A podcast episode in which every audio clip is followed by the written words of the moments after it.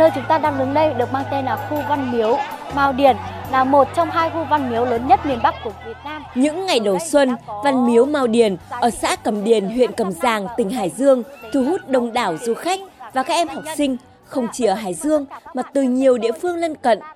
Theo lịch sử, Văn Miếu Mao Điền được khởi dựng vào thời Lê Sơ, thế kỷ 15 tại xã Vĩnh Lại, huyện Đường An, nay là huyện Bình Giang, tỉnh Hải Dương.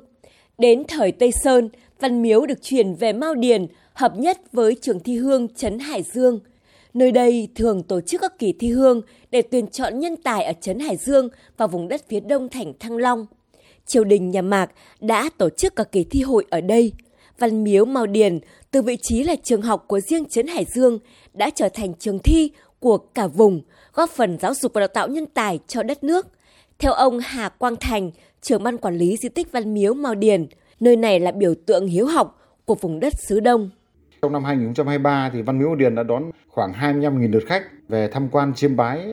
Trong đó thì ngoài những du khách của tỉnh Hải Dương còn có các tỉnh lân cận như là Hưng Yên, Hải Phòng, Quảng Ninh, Bắc Ninh. Các em học sinh sinh viên của các nhà trường về tại khu di tích này được ờ, tham gia trải nghiệm về nguồn như là dâng hương, nghe giới thiệu về di tích, tham quan khu lều trõng, tìm hiểu về lịch sử khoa bảng của các bậc tiền nhân. Văn Miếu Mao Điền là một điểm trong tour du lịch khoa bảng mà ngành Văn hóa Du lịch Hải Dương đang xây dựng. Trong hành trình khám phá con đường khoa cử Việt, du khách sẽ được thăm làng tiến sĩ Mộ Trạch, xã Tân Hồng, huyện Bình Giang, đền thờ thầy giáo Chu Văn An, đền thờ Lữ Quốc Trạng Nguyên Mạc Đĩnh Chi ở huyện Nam Sách và đền thờ Nguyễn Thị Duệ, nữ tiến sĩ đầu tiên của nước ta. Những điểm đến giúp hình dung rõ hơn về truyền thống hiếu học khoa bảng của vùng đất xứ Đông kinh thành Thăng Long – nơi đứng đầu cả nước về số người đỗ đạt cao với gần 500 tiến sĩ nho học và 11 trạng nguyên. Trong hành trình khám phá tour du lịch độc đáo này, làng Mộ Trạch ở xã Tân Hồng, huyện Bình Giang chắc chắn sẽ mang đến cho du khách nhiều bất ngờ. Ông Vũ Quốc Ái, thường trực ban quản lý di tích đình làng Mộ Trạch cho biết, với 36 người đỗ tiến sĩ nho học trong thời phong kiến, trong đó có một trạng nguyên và 11 hoàng giáp – làng Mộ Trạch nổi danh trong lịch sử là ngôi làng khoa bảng độc nhất vô nhị ở Việt Nam, được nhân dân xa gần gọi là làng tiến sĩ. Đặc biệt cái khoa Bính Thân 1656 cả nước 3.000 người đi thi. Vừa lấy cái khoa đó 6 tiến sĩ. Khi niêm yết bằng vàng thì làng Mộ Trạch là có ba và ba vị này đều là họ Vũ. Vua tự Đức tấm tắc khen và bút phê là nhất ra bắn thiên hạ, có nghĩa là một làng bằng nửa thiên hạ, một dòng họ bằng nửa thiên hạ. Con đường khoa cử Việt là sản phẩm du lịch đã được định hướng và xây dựng trong đề án phát triển du lịch chất lượng cao tỉnh Hải Dương giai đoạn 2021-2030, tầm nhìn đến năm 2050. Thời gian qua, tour du lịch này đã được ngành văn hóa du lịch tỉnh Hải Dương phối hợp với các địa phương, các công ty du lịch triển khai khá hiệu quả.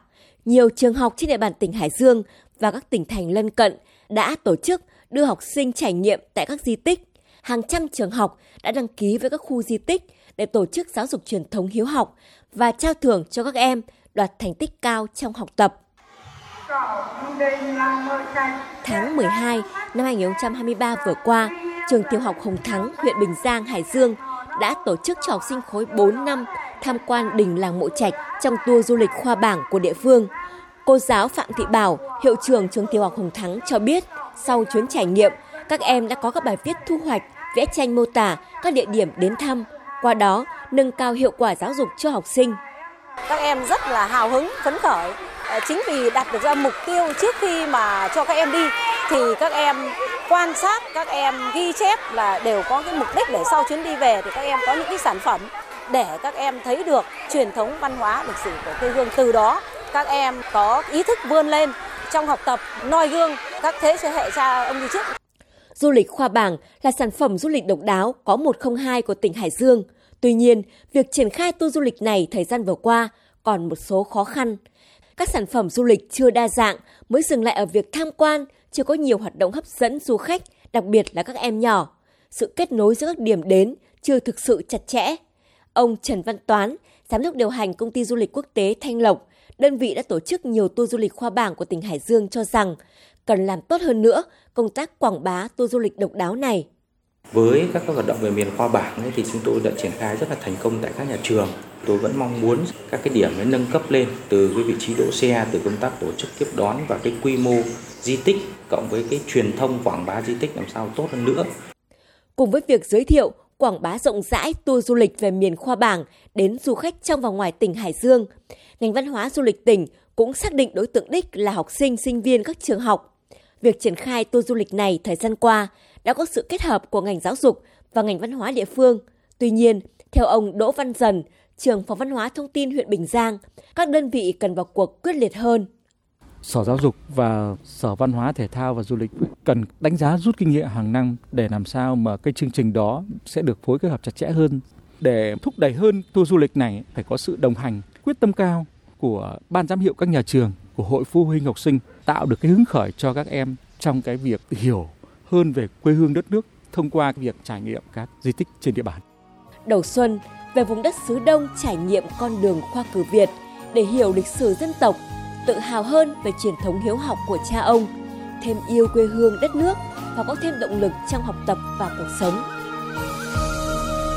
Em xe về Hải Dương quê anh, miền đất kinh môn với bao chiều mến. Con đường làng ngát hương lúa mới, em sẽ cùng anh đi khắp